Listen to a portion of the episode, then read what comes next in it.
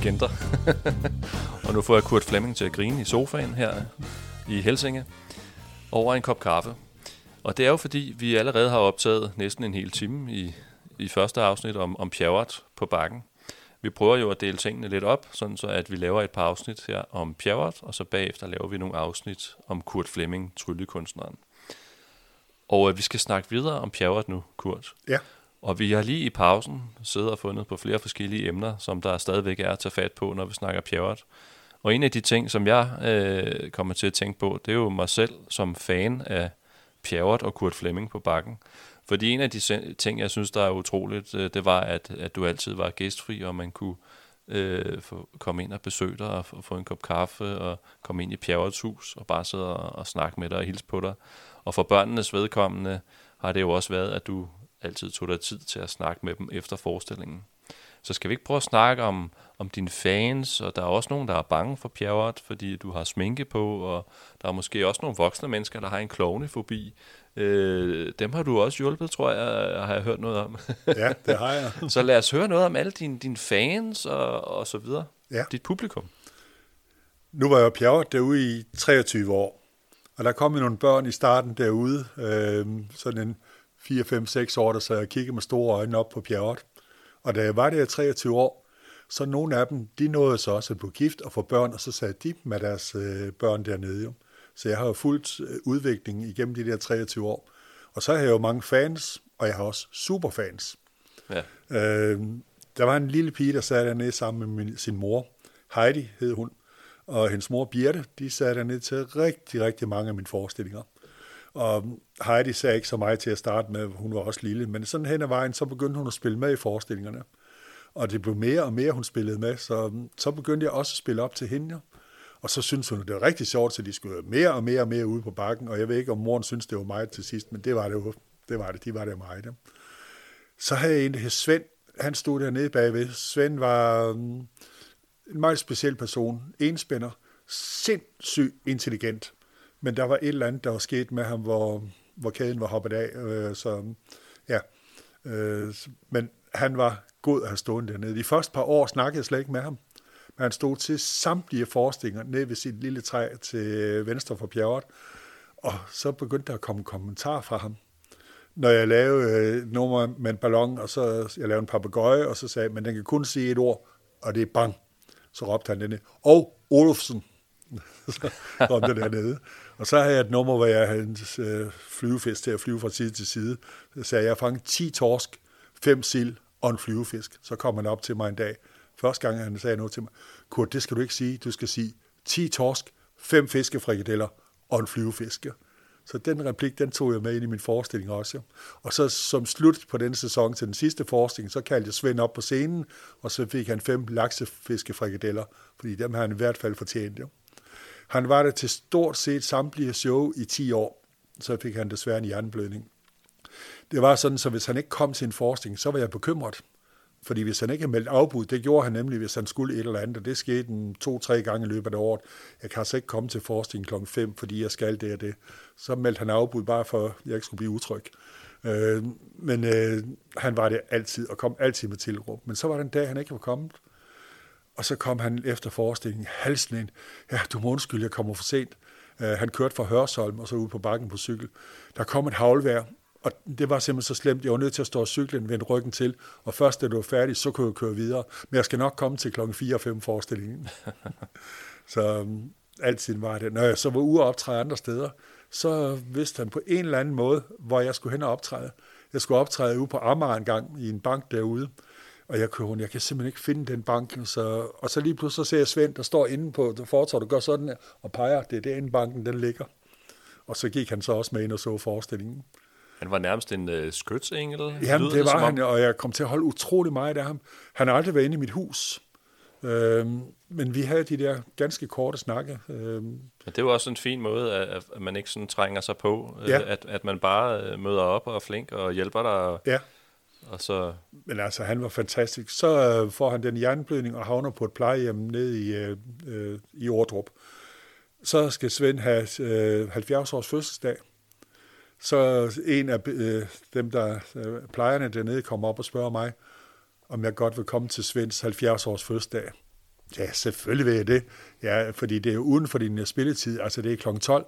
Øh, og hvis du så kan være der en time eller sådan noget, så vil Svend blive meget, meget glad. Og jeg tænkte, selvfølgelig skal jeg komme ned til Svend. Nu har han været så meget for mig i 10 år. Selvfølgelig skal jeg ned.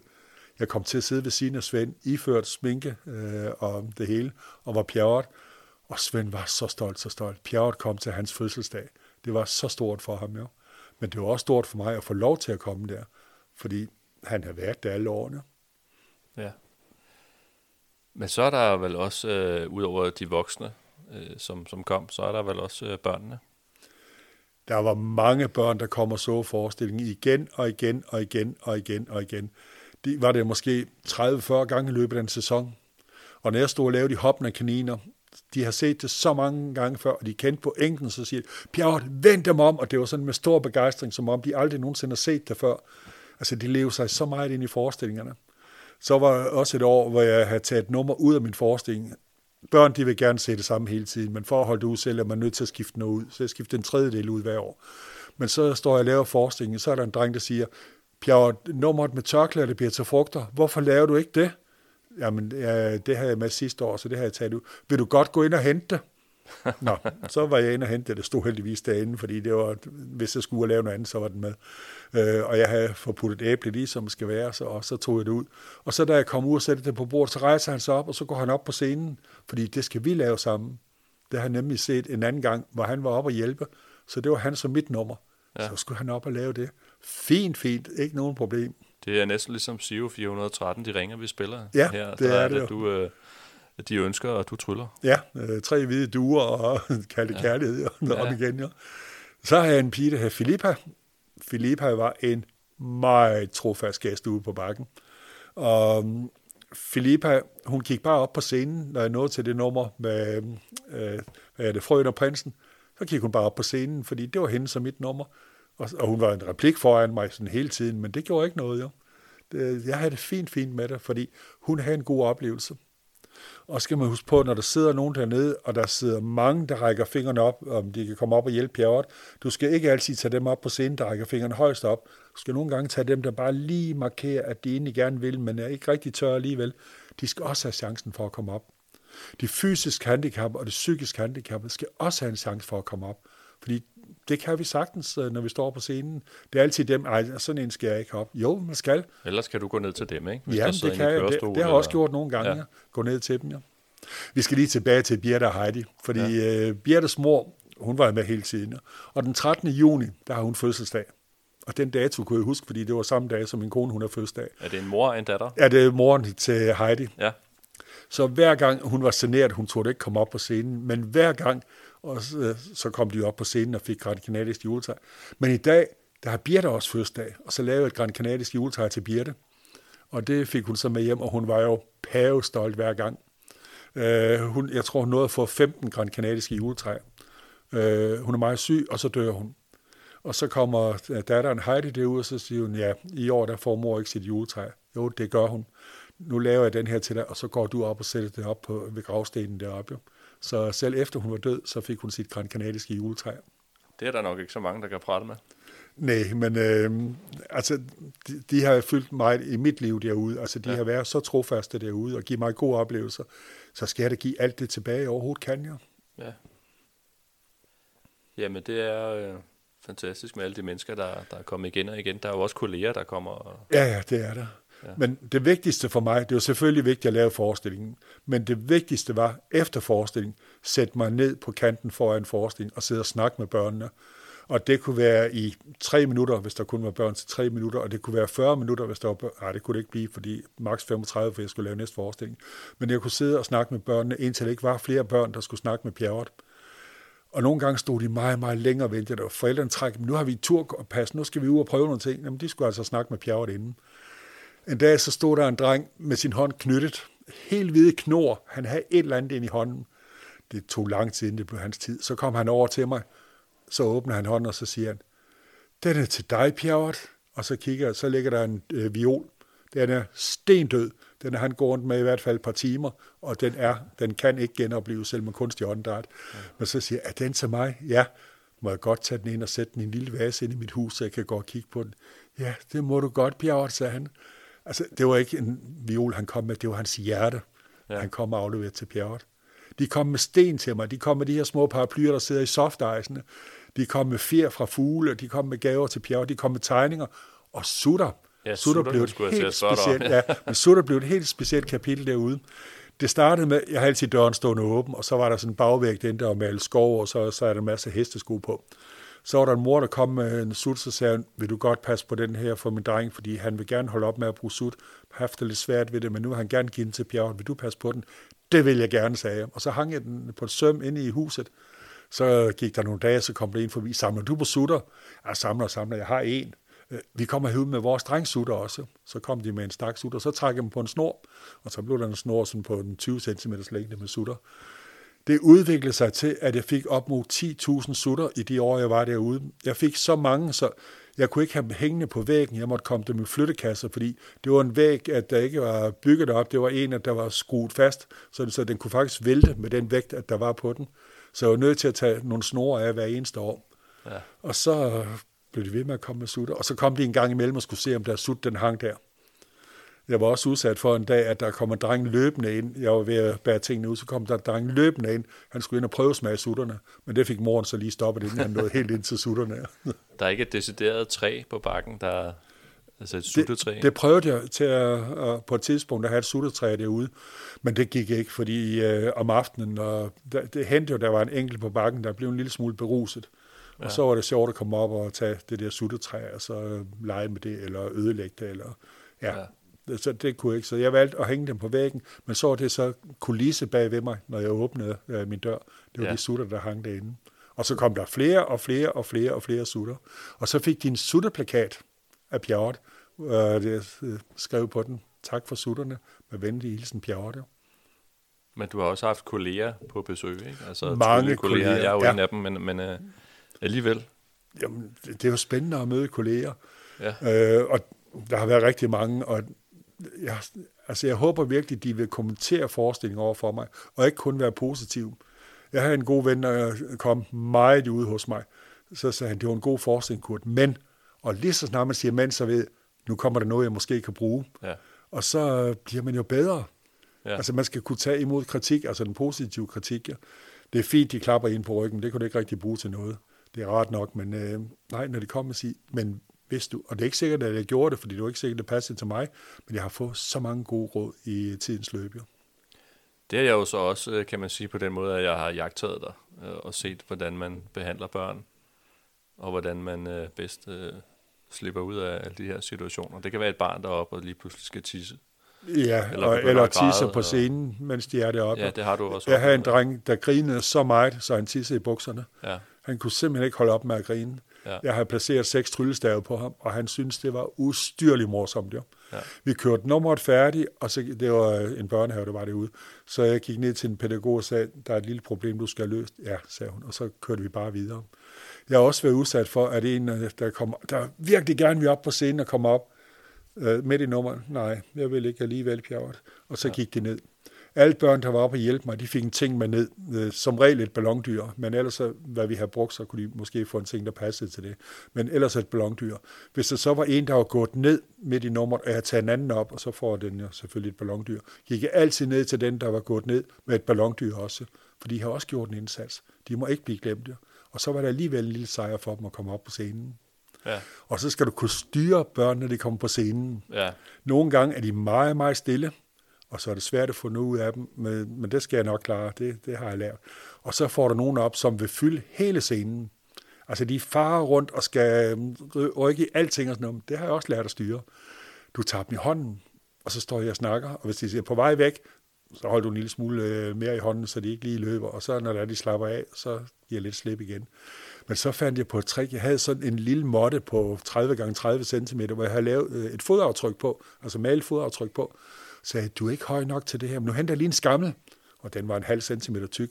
Så lagde jeg den øh, ved siden af, og så sagde jeg, så stille du op på skamlen. Så stillede de fødderne på de der to fødder, der var tegnet, og så blev de stående. ja. Det er et godt trick. Ja, men øh, det, det virkede. Ja. Det var det. Så, Så der er aldrig nogen, der decideret har væltet dine rekvisitter, fordi de bare var uopdragende. øh, ja, Uopdragende? Nej. Øh, de har måske haft noget, nogle diagnoser. Ja. Øh, det, de, jeg tror ikke på, at der er nogen, der har gjort det af ond vilje. Det er bare... Det er den entusiasme. De, ja, og, men sådan var de, og det skal man også øh, acceptere. Vi er forskellige alle sammen, ja. ja. Virkelig forskellige. Der er også mange, når man siger bakken, så tænker man lidt fulde mennesker, fulde svenskere. Har du mødt fulde mennesker, der har været generende, eller har de bare sådan bidraget til, til stemningen? Øh, jeg har prøvet på nogle blå mandage. Ja. Det var ikke altid lige nemt, fordi øh, til at begynde med, jeg skal lige sige, det blev meget, meget bedre i den tid, jeg var derude. Det var så forfærdeligt til at starte med. De her unge mennesker var jo høneplakat fulde. Ja. Og de havde fået en idé med, at man tog en ølflaske, drak den, og så smed man den over hovedet, og hørte, om øh, den blev slået i stykker, eller det bare gav et bump, om de ramte nogen bagved. Ja. Det blev stoppet jo. Men så havde jeg også de der fulderikker siddende nede på bænken nede foran, og det kunne være lidt belastende. Jeg er ikke meget for at i rette sætte folk på scenen, men nogle gange så er det nødvendigt, simpelthen for at redde det for alle de andre, der sidder der. Ja. Og jeg har det rigtig skidt bagefter, men jeg har lige et par eksempler på, hvad jeg har været nødt til at gøre. En dreng, nykonfirmeret, sidder på første række og sidder simpelthen og råber op til mig hele tiden. Han kan dårligt holde balancen, jeg er bange for, at han falder bagover. Man bliver ved med at råbe og råbe og råbe, og alle de andre, åh, kan der ikke bare sidde stille? Så jeg kigger ned på ham, og det jeg siger nu, det var ikke særlig pænt, men det var den eneste måde, jeg kunne redde det på. Jeg kiggede på ham, så sagde jeg, har din mor ikke sagt, at du ikke må drikke på tom hjerne? så blev han helt stille. Efter forskningen, der sagde han det stadigvæk. Jeg satte mig ned, og jeg sad og snakkede med ham. Han var den sødeste knægt i hele verden. Han havde bare fået så meget alkohol, han kunne ikke styre det overhovedet. Ja, ja. Men vi var rigtig gode venner, da han gik. Fordi jeg skal ikke nedgøre ham, men jeg måtte gøre et eller andet for at stande sammen. Ja. Ja. Så var der også en ung mand, der stod uden for rækværk en gang, gæt på en 17-18 år. Han var ikke fuld, men han skulle bare råbe til Pjerrot hele tiden. Pjerre, jeg elsker dig, Pjerre, du er den bedste i hele verden. Og han blev bare ved og ved og ved. Og jeg kunne se på de 150, der sagde den, ej, nu gider vi altså ikke høre mere på ham. Så tænkte jeg, hvordan klarer jeg den på en lidt grov måde, men alligevel den pæneste måde, du overhovedet kan gøre det på. Står han derude, og så bliver han ved med at råbe, så siger jeg til ham, øh, eller til publikum, kan I ikke godt hjælpe mig? Det er fordi, der står en ung mand derude, han vil meget gerne have opmærksomhed. Kan vi ikke lige alle sammen vende os rundt, og så kigge over på ham? Og så fik han opmærksomhed, så gik han lige så stille væk. Ja. Jeg havde det rigtig dårligt bagefter. Men hvad skulle jeg gøre for at få ham til at tige stille, så de, de 150 andre fik en god oplevelse? Det er ikke sjovt, men ja. Men det er svært, når man står et, hvad skal man sige, på en offentlig plads, hvor alle kan komme forbi, ikke? Ja, det er ligesom, når man ser vejrudsigten i tv-avisen, og så er der nogen, der hopper rundt ja, og danser bagved. de skal lige ind og lave eller... den her med hænderne ja, ja. op ved ørerne, og så vidt med hænderne. Men sådan er det, når man står udenfor, eller i et indkøbscenter, eller på ja. gaden foran en butik, og ja. Det har vi jo alle sammen prøvet, også der laver sådan noget. Men det er heldigvis meget, meget sjældent. Nu har jeg lavet 25.000 forestillinger. Ja. Det er ikke sket, ja, måske fem gange i hele min karriere. Men til gengæld, så må du også opleve altså alt næsten, hvad man kan komme ud for, ikke? Det tror jeg nok, jeg har. Og alligevel så tror jeg stadigvæk, man kan overraskes over et eller andet. Ja. Jeg har jo også øh, været udsat for øh, børn, der er bange for bjerget. Ja. Fordi jeg er ret høj. Jeg måler 1,91 meter. Jeg har på et tidspunkt været meget, meget stor. Jeg har tabt 30 kilo nu, men jeg har været meget stor, så jeg var på høj, og jeg var bred. Og mm, min stemme, mm, ja, den, øh, altså jeg ved ikke om jeg, jeg har ikke en skræmmende stemme, men jeg har en øh, markant stemme. Og mm, så den store mand, og så det lille barn, der står op ved siden af, så kunne de godt blive bange for pjerret, eller ikke turde gå op på scenen. Men det fandt jeg en løsning på, hvordan man kurerede det. For når mor og far kom og sagde, vi vil gerne have et fankort, men han tør ikke komme herop. Han er bange for folk, der er sminket. Så gav jeg dem mit visitkort, så sagde jeg, næste gang han kommer på bakken, så ringer I lige til mig, inden I tager hjemmefra. Så kommer I ind i mit hus klokken to, og så sidder vi og snakker inde ved bordet til klokken kvart over to. Så går en af de voksne sammen med barnet ud i sminkerummet sammen med mig. Og så sidder Kurt derude, og så tager han pandebånd på, og hvid sminke i hovedet og den røde mund og øjenbrynene. Så ved de, at det er bare Kurt, der er sminket, der står derude. Det er slet ikke farligt. Det har nok i de 23 år, har jeg nok haft 100 inde derude. Jeg har én gang været udsat for en dreng, der sagde midt i min sminkning, Pjavt, jeg tror godt, jeg vil gå ud igen. Ja. Og så gik han ud. Og så, sagde, og så vil jeg altså ikke op og hjælpe dig. Nej, men det er helt i orden. Så kommer jeg ud, så spørger jeg en, der var op og hjælpe, så kommer han sådan op, og så kommer han op på scenen og hjælper mig. Så har han lige fået lov til at fordøje det her med, ja. at det er en sminket Så han havde tænkt tanken, at han ja. godt ville alligevel. Ja. Så var der en, øh, et ung kærestepar, der var derude. Jeg vil gætte på, hun var først i 20'erne. Hun var panisk for klovene. Hun stod helt nede bagved. Hun var nysgerrig. Hun ville gerne se bjerget. Hun turde bare næsten ikke. Hun stod langt væk. Næste gang, så øh, havde de stået lidt tættere på, så kommer kæresten hen. Hun er altså bange for kloven, men hun var så meget, meget gerne have en plakat, hvis hun må få det, så hun kan kigge på plakaten. Og inden de sidste dage i den sæson, der kom hun hen til mig sådan et par meter fra mig. Øh, bare sige tak, sagde hun. Og så vendte hun om, og så gik hun. Så hun var kommet tættere og tættere på, men havde stadigvæk den her kloven forbi. Vi havde en periode med Scary Clowns, at der gik rundt og skræmte ja. folk fra videre sans. Der var jeg blandt andet op i øh, Skive, tror jeg det var. Jeg skulle øh, optræde ned på torvet. Jeg skulle klæde om over i præstegården. Så sagde præsten, men jeg er nødt til at følges med dig i mit præstekostyme, og de kender mig her i byen, så de ved, det er ikke en skærvekloven, det er en, som jeg kender, når vi går ned til teltet, fordi jeg måtte ikke gå alene dernede. Ja. ja. Ja, det var både i uh, radioavisen og tv-avisen, ja, og ja. Uh, Mikkel Knudsen fra Cirkusmuseet, som både er museumschef, formidler og ekspert i cirkusklovene faktisk, ja. uh, var i medierne ja. og, og fortælle om forskellen på, på rigtige klovne, og så de her folk, der tog masker på, ikke? Ja. ja. Så det var en lidt hård tid at komme igennem på det tidspunkt, ja. Ja. Har du en sidste øh, sjov historie fra scenen, hvor der er et eller andet, der ikke gik helt som det skulle, og det kan være en voksen eller et barn? Eller... Ja, eller også kan det være mig, det kvejer mig. Det kan også være dig. Ja. og det har jeg gjort. Jeg har, altså, det har været vigtigt for mig, når jeg har øvet på et tryllenummer. Hvis det så er noget, der går galt, mens jeg øver, så ikke stop og så starte forfra. Fordi hvad nu, hvis det sker, når jeg står på scenen? Der sker nøjagtigt det samme. Kan jeg så starte forfra? Nej, det kan jeg ikke. Jeg skal prøve at få nummeret færdigt og på en videre. eller anden måde. Jeg skal komme hjem med det. Måske med en mindre pointe, men jeg skal komme hjem med en pointe. Så er den dag, jeg står og laver de hoppende kaniner ude på scenen. Jeg har en sort kanin og en hvid kanin stående. Og jeg har et hylster med en sort prik på over den sorte kanin, og et hylster med en hvid prik på over den hvide kanin. Og jeg har lavet nummeret så mange gange, jeg kigger ikke på det, jeg står bare og fortæller og fortæller og vender den, og folk de uh, opdager, at jeg vender den, og de plejer at komme med kommentarer. Der, der, der var så meget stille dernede, og det kunne jeg ikke rigtig forstå. Så efter de har skiftet plads tre gange, så kom jeg til at kigge, stod der to hvide kaniner. Og jeg hele tiden står og sagt, at der var en hvid og en sort kanin. Først var der to hvide kaniner, næste gang var der to sorte kaniner, så var der to hvide kaniner igen. Og publikum, de kunne ikke rigtig følge med i det der. Nej, for der var ikke nogen effekt. Nej, der var ikke rigtig nogen effekt i det, og de kunne ikke rigtig forstå, hvad pointen var, når jeg snakkede sort-hvid. Den ene var sort, og den anden var hvid. Og jeg tænkte, hvordan redder jeg den her? Og jeg prøvede på at redde det, men det lykkedes ikke. Jeg tog en af de hvide kaniner, så sagde jeg, jeg har to sæt, jeg er nok kommet til at tage en fra hver sæt med ind, og så gik jeg ind, og så tog jeg kaninen og vendte den om, og så var den sort og kom ud med den. Så jeg, nu har jeg fundet den rigtige. Ja, og den tror vi så ikke på. Vi ved godt, hvordan det virker, var der var op. Så var det gerne at gøre en stille nummeret væk, og så gå videre. Ja. Jeg har også prøvet en gang at stå med malebogen i hånden, en bog, hvor der er, man tryller farver på og tryller dem væk igen. Jeg kunne ikke huske, om jeg lige var begyndt på nummeret, eller jeg lige var blevet færdig med nummeret. Fordi det var åbenbart en dag, hvor... Hjernen var et andet sted. Ja, hjernen var et lidt andet sted, og så, så valgte jeg at lægge den væk. Men jeg har ikke været den eneste pjerret på scenen, mens jeg har været pjerret. Fordi jeg har et barnebarn, Nico, da han var ja. seks år, der var han pjerret første gang. Ja. Vi fik syet kostyme til ham, og øh, den første gang lagde øh, min datter sminken på ham. De, alle de andre gange, han var på i fire år, øh, sådan nogle gange i løbet af sæsonen. Øh, fra han var syv år, vi han selv lægge sin sminke, og det blev en rigtig flot sminke. Han var halvanden time om det hver gang, men det var ligegyldigt. Han er en meget seneret dreng, men når han gik på scenen, så skal jeg love for, at der var power på ham. Og han elskede det at komme ud på scenen. Så startede lille pjerret, og så kom store pjerret ind. Jo. Så det er det der med at træde ind i en rolle, så man ja. kan gøre nogle andre ting. Så jeg har besluttet, da jeg skulle stoppe på bakken, jeg sagde op tre år før jeg stoppede, og skrev min afslutningsforestilling der.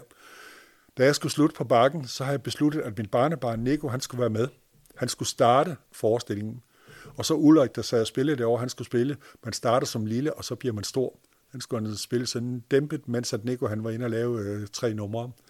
Så kommer jeg ind på scenen, og så startede jeg med at læse eventyret om, hvordan Pjerrot kom til verden. Og da jeg så har gjort det, så kommer min datter ind, så begynder hun at synge My Way, mens at jeg spiser ild, trækker bændler ud af munden og laver sommerfugle. Og så, øh, da jeg er færdig med det, så er jeg færdig med at optræde, så tager jeg barnebarn Nico i hånden, og vi går hen mod huset. Lige inden jeg når døren, så stanser vi. Så går jeg tilbage, tager pjerret-hatten af, lægger den på bordet. Nu er jeg færdig som pjerret og så går Nico og mig ind i huset, lukker døren og slukker lyset derinde. Går til at tage en anden pjerrethat på, og så kommer jeg ud, fordi jeg skal om og sige farvel til publikum. Ja. Men øh, det var min afslutningsforestilling, og sådan havde jeg det rigtig godt med det. Jeg har elsket alle pjerretforskning, jeg har lavet. Altså, jeg, det har været en fornøjelse, og jeg har glædet mig til det. Og så tænkte jeg, det bliver rigtig vedmodigt at lave den sidste. Det var selvfølgelig lidt vedmodigt, men ikke som jeg troede, fordi jeg havde taget beslutningen tre år før. Jeg har vendt mig til tanken om, at jeg skulle ikke være pjerret mere. Og det var ikke, fordi jeg var udbrændt. Altså, jeg har set alt for mange artister, som bliver ringvrag. Altså, det går bare ned ad bakke, ned ad bakke, ned ad bakke, de stopper ikke. Jeg vil, slutte, jeg vil slutte på toppen, og jeg ved, jeg sluttede på toppen. Hvis jeg var fortsat, var det begyndt at gå nedad. Men jeg sluttede på toppen, fordi jeg gider ikke være et ring, ringvarv. Nu har vi jo en Facebook-side, der også hedder Magiske Legender, ligesom øh, podcasten. Og der lægger vi øh, nogle billeder op, men vi lægger også nogle videolink op, hvis man vil se noget fra din sidste forestilling på Bakken, hvis man ikke kunne være der den 22. december. Men jeg var der, og jeg optog noget video, og øh, den har fået sit eget liv på, på YouTube, så den kan man se på, på Facebook-siden. Og så øh, kunne jeg godt tænke mig om øh, at lave måske en bog, øh, der jeg, og det her det er så positivt ment, øh, en bog, der hedder Pjerrot stjal 28 år af mit liv, men jeg ville ikke have været det for uden. Ja. I de 28 år, jeg var Pjerrot, havde jeg ikke tid til at være kurt. Jeg var Pjerrot, fra jeg stod op, til jeg gik i seng og drømte om det om natten også. Der var stort set ikke andet i 28 år end Pjerrot. Så han stjal 28 år af mit liv. Men jeg ville ikke have været foruden. Nej, du var der i en sæson på over fem måneder, ikke? Ja, det Øh, var, hvert jeg, år. år. Ja, det var jeg. Og så resten af året? Der turnerede jeg med Pjerrot hele tiden ud i indkøbscenter, firmaer, privatfester. Hele tiden var der bud efter Pjerrot. Spillede de her teaterforestillinger også øh, med Pjerrot. ja.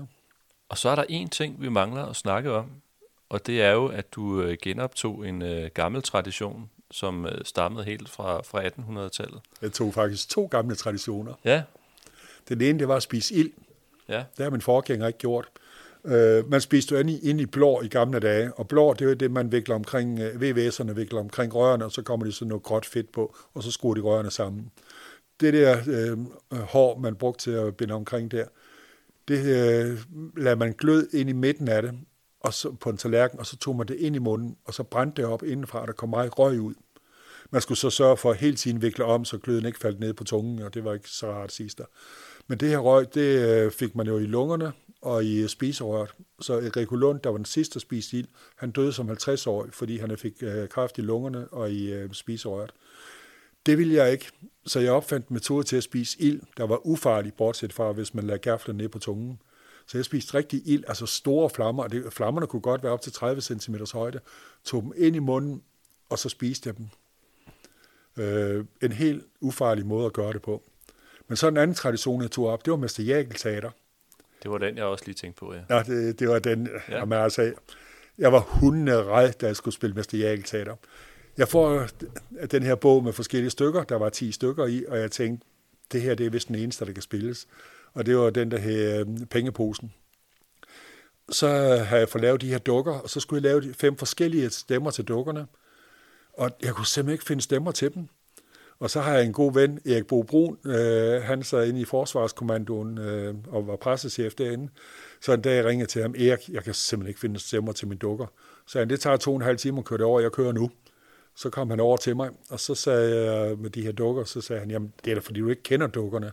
Hvad, hvad ved du om betjenten? Jamen jeg vidste ingenting.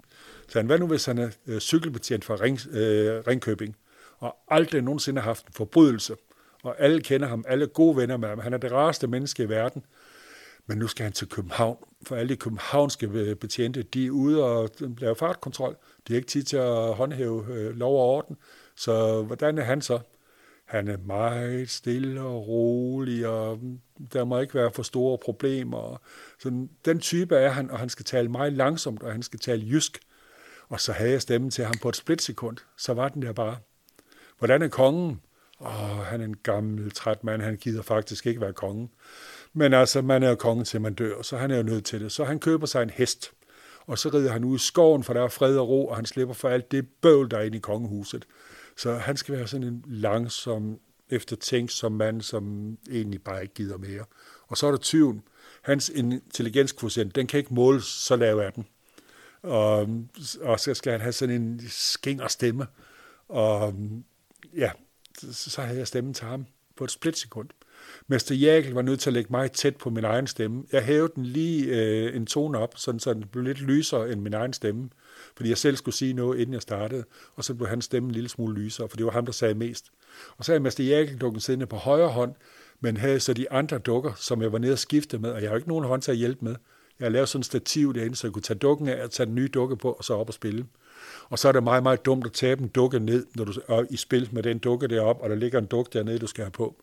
Men så kan Mester Jal øh, sige, jeg tror, jeg skal ned og hente ham, der er dernede, og så gik han med ned, og så fik han dukken på det. Kun skete én gang, men øh, ja, det er øvende, når det sker. Den her forskning, jeg spillede, det var en gammel forskning, cirka 200 år gammel, selvfølgelig skrevet om, så den passede til nutiden. Men den var ja, øh, jeg måtte starte med at gå ud for en øh, teltet, øh, eller øh, teater, hvor jeg spillede, og så sige, I skal vide om den her forestilling.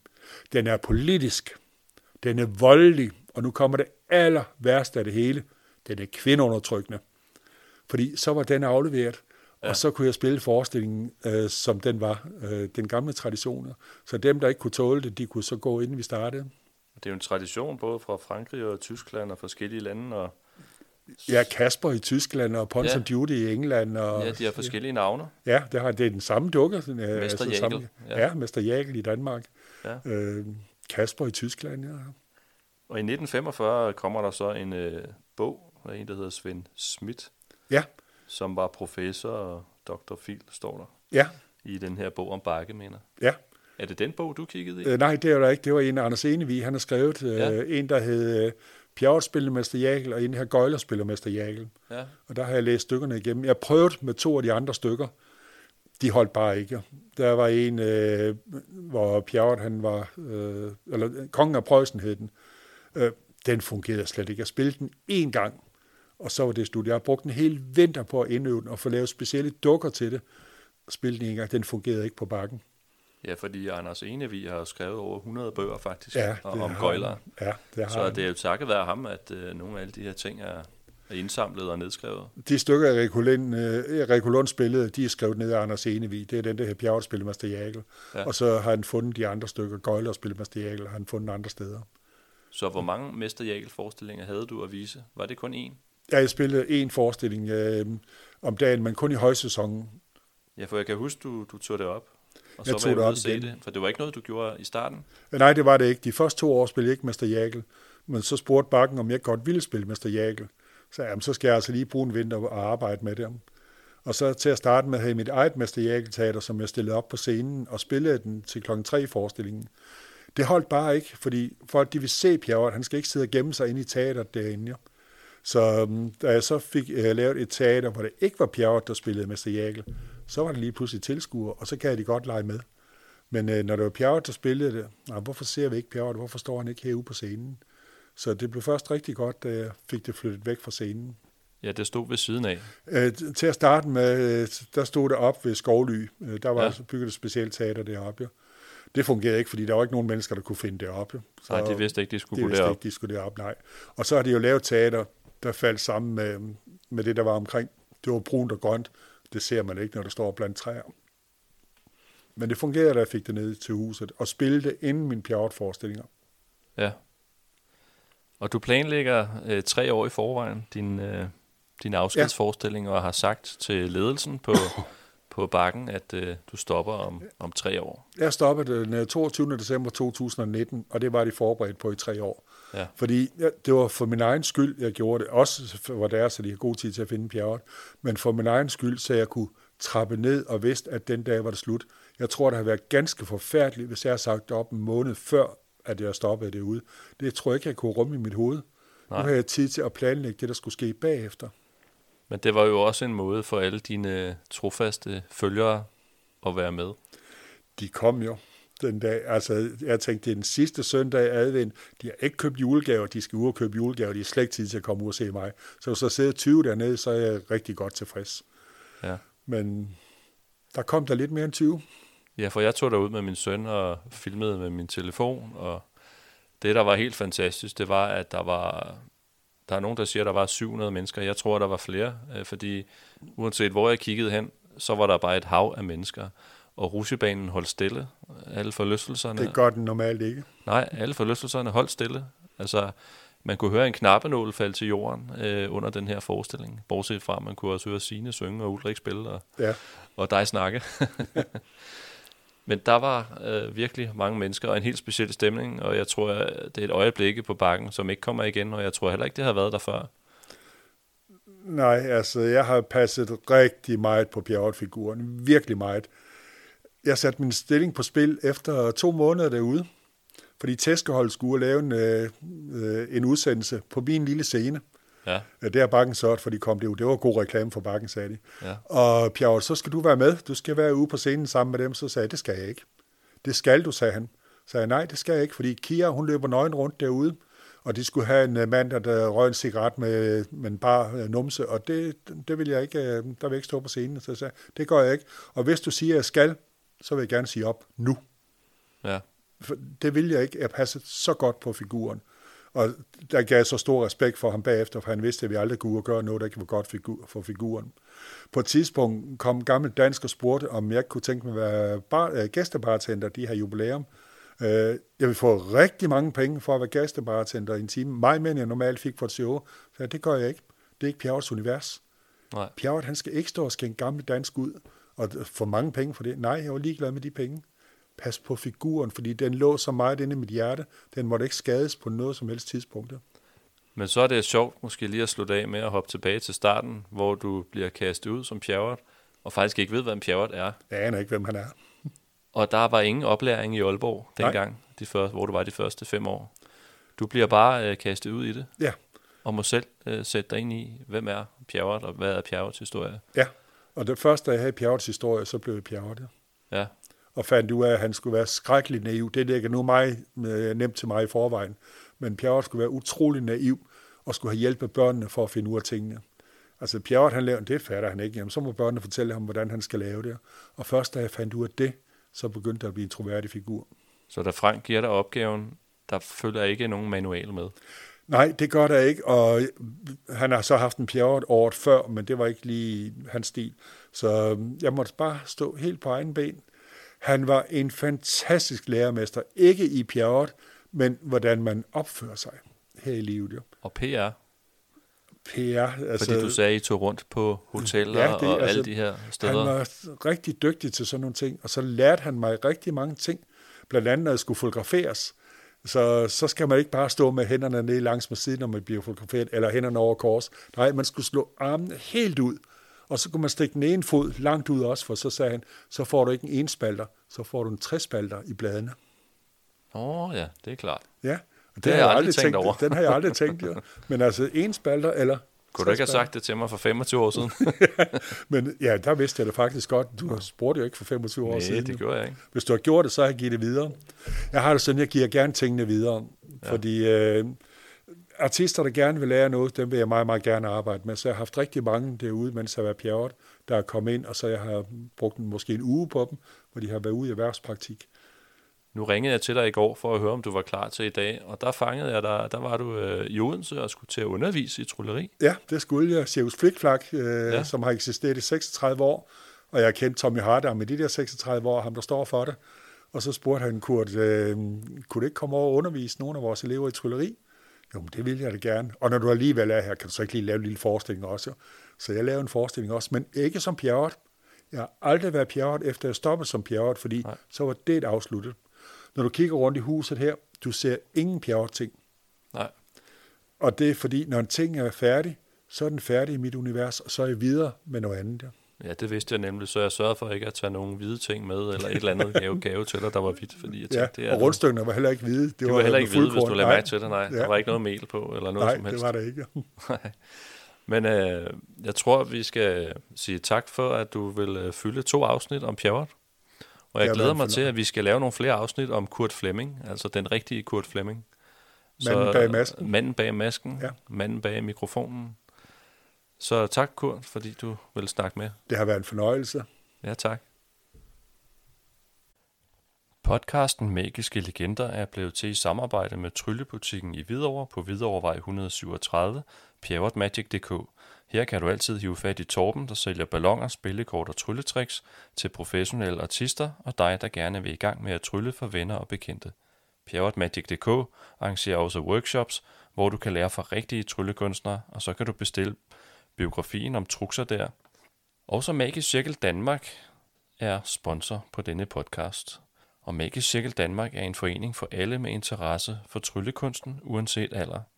Og de er stolte over at kunne være med til at støtte op omkring denne og andre podcasts. Tak for støtten.